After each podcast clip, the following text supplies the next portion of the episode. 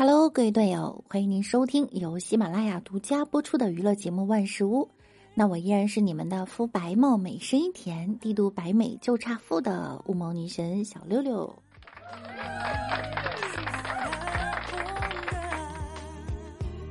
昨天说出打工是不可能打工的，这辈子不可能打工的周某，第四次刑满出狱。一大早，周某的几位哥哥早早到了周某服刑的监狱，准备接他回家。在监狱门口还停了不少外地车牌的车辆，其中啊还有不少豪车。这些开着豪车的外地人呢，都是网红经纪公司，他们来到这里是想第一时间签下周某，并将其培养成网红。对于这些呀，周某的哥哥们已经见怪不怪了。他们说，这些直播平台和网红经纪公司的人早就找到家里，跟家里人谈过签约的事情。这些公司承诺的签约费高达两百万到三百万。不过，无论是周某的哥哥，还是开着跑车的网红经纪人，都没能接到周某。据监狱工作人员称啊，由于疫情，周某一早就被户籍所在地工作人员接走了。现在已经离开了监狱，还没出狱，就有人捧着几百万在门口等着。周某出狱即巅峰呀，靠一张脸就能挣到几百万，看来周某以后不用再偷电瓶车养家了。广告我都想好了，就代言电动车电瓶，没被偷呢，是偷神附体保佑。被偷了是商家售后彩蛋。不过有抢劫、盗窃前科，不愿意吃苦挣钱，只想听监狱里的人才讲好听的话的人，三观硬伤这么大，真的能当主播吗？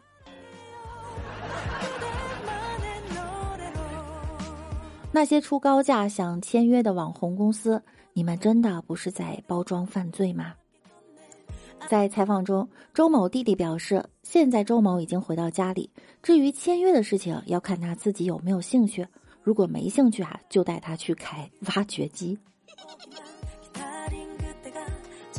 我估计吧，网红是不可能当的，因为直播做网红也是打工。当了网红的周某，人设得崩。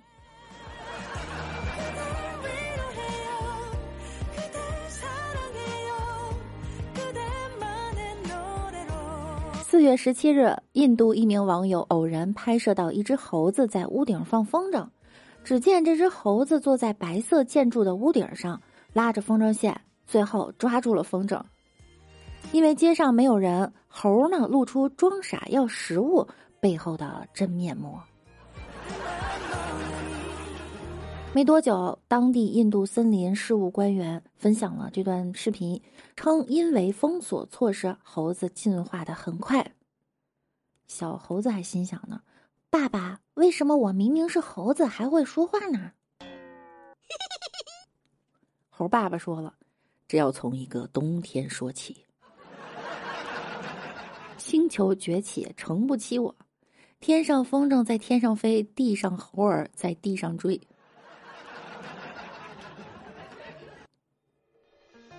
再不解封，人类地球霸主的地位啊，岌岌可危了。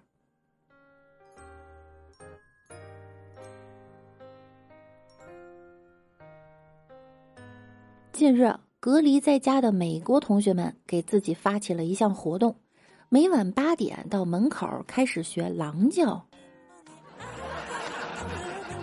据说发起这项活动呢，一是为了发现。二是为了感谢医护人员在疫情期间的无私奉献。据说这项活动已经从美国东海岸发展到西海岸，参与的人数啊超过了五十万。发泄我懂，但是用大晚上的狼叫来感谢医护人员吗？无聊就无聊吧，别碰瓷儿医护人员。医护人员宁愿让你闭嘴回家。闭嘴是为了安静。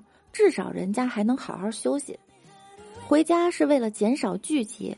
都啥时候了，尽量不要出门，出门戴口罩，你们都学到哪儿去啦？狼人还得想呢，对不起啊，有被冒犯到。只有一种解释了，这群美国人中了午夜嚎叫。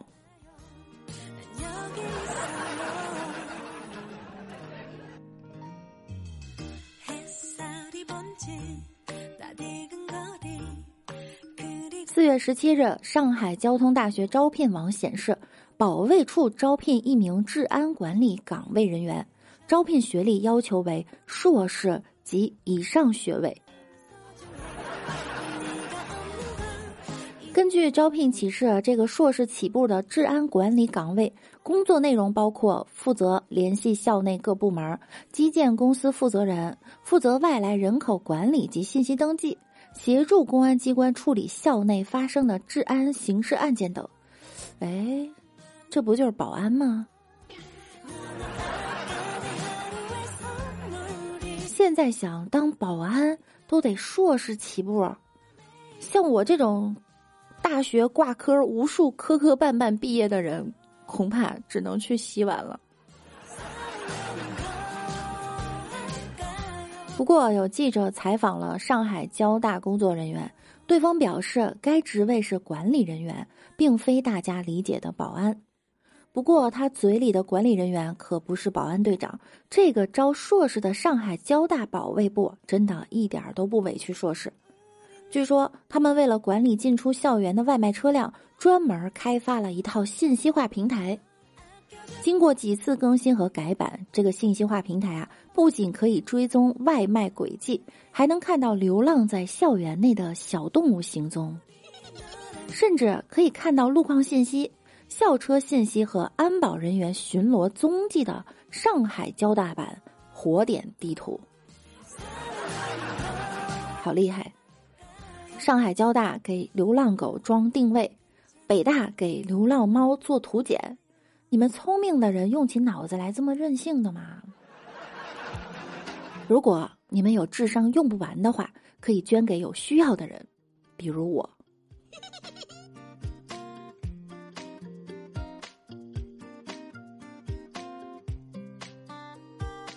四月十五日，两名男子趁着酒醉，跑到了大衣哥朱之文家门口，说自己是大衣哥的粉丝，要见他一面。见对方大门紧锁，其中一名男子怂恿另一名男子用脚踹门，之后戴墨镜的男子上前一脚将朱之文家大门踹开，并且闯入院子里。随后被闻声赶来的朱之文妻子赶了出去。周围的街坊和在场其他歌迷听到声音也聚了起来，有人上前制止两名男子，但踹门男子不但没有歉意，反而还说。他不管我，非常嚣张。随后，朱之文也走了出来，他并没有生气，反而对围观的人说：“别跟他一样，算啦。”随后又有粉丝询问能不能拍合影，朱大哥呀也一口答应。之后有人将踹门视频发到网上，引发热议。十八日凌晨，朱之文在微博上回应：“你不能认为我没有底线，没有知觉。”随后，该县的公安局发布了公告。虽然朱之文表示理解，不建议追究责任，但民警已将两位踹门的男子抓获归案，依法对其进行了行政拘留十五日。很快，朱大哥也在微博上发布了一条视频，感谢当地的公安局和关注此事的网友，并且在采访中表示自己理解这两位粉丝的做法。已经去买了修门的零件，准备自己动手修被踹坏的门。自他出名之后呢，人性之恶也见了不少，但没有花里胡哨的官方套路。朱之文大哥总是能让人感到憨厚和善良。他先是遭遇亲戚朋友借钱不还，之后又遭遇逼捐。自媒体崛起之后啊，朱之文又成了全村都能蹭的热点。他们家的院子，无论天晴下雨，都挤满了做直播、拍摄短视频的人。即便是吃个饭，也被村民围观，日常生活严重被打扰。他也抱怨过，没有一天是清静的，但最终还是尽可能配合村民和粉丝。村里出了一个名人，全村人都变成了自媒体的时代弄潮，似乎只有朱之文本人还和以前一样。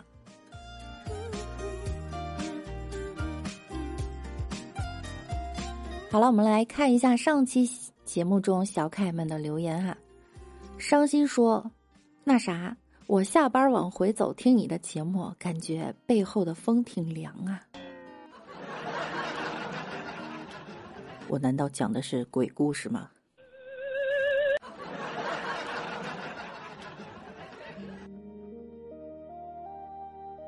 三宫六院的苏七七说：“神舟五号那会儿，我妈跟我说，我们国家有个叫杨利伟的叔叔，乘坐了载人的飞船，成功进入了太空。我以为我也能进入太空了，当天晚上就把行李也收拾好了。然后呢？”一军大大说：“你好，六六，第一次听见你的声音我就陶醉了，我一定订阅你的，加油，奥利给！谢谢谢谢支持哈。”听友幺二五三八五六七幺说：“黑人小哥是梅西球迷，等于黑球迷。”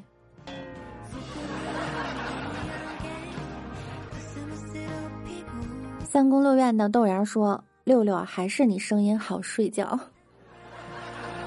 我好像做的是一档哄睡节目吗？好的，本期节目呢到这儿就要跟大家说再见啦！听节目点关注，勤分享，多评论哟。同时每晚九点我也会在喜马拉雅直播的，想要更多的了解我呢，请呢大家可以来直播间找我玩儿。嘴瓢主播又上线了，那我们下期再见喽，拜拜啦。